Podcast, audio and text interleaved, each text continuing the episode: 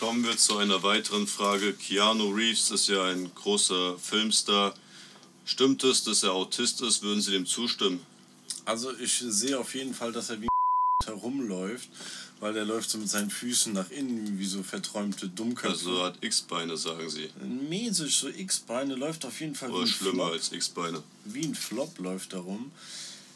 Man muss dazu natürlich sagen, dass vor allen Dingen die äh, Filme, die er gespielt hat, wo der da alle, John Wick, weißt du, wo der da alle abmetzelt, hat er durch seine komischen Kampfchoreos super hingekriegt und sah schon richtig brutal aus. Gute Filme. Glauben Sie, er macht Kampfsport?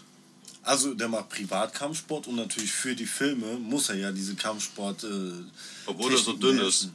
Der ist ein voller Lappen. Das ist ja genau die Sache. Also der ist dünn, lange Haare, läuft wie ein Schmock und trotzdem irgendwie kann er ein bisschen was. Ja, der hat auf jeden Fall mehr Asche als wir. Der Bastard. Ja.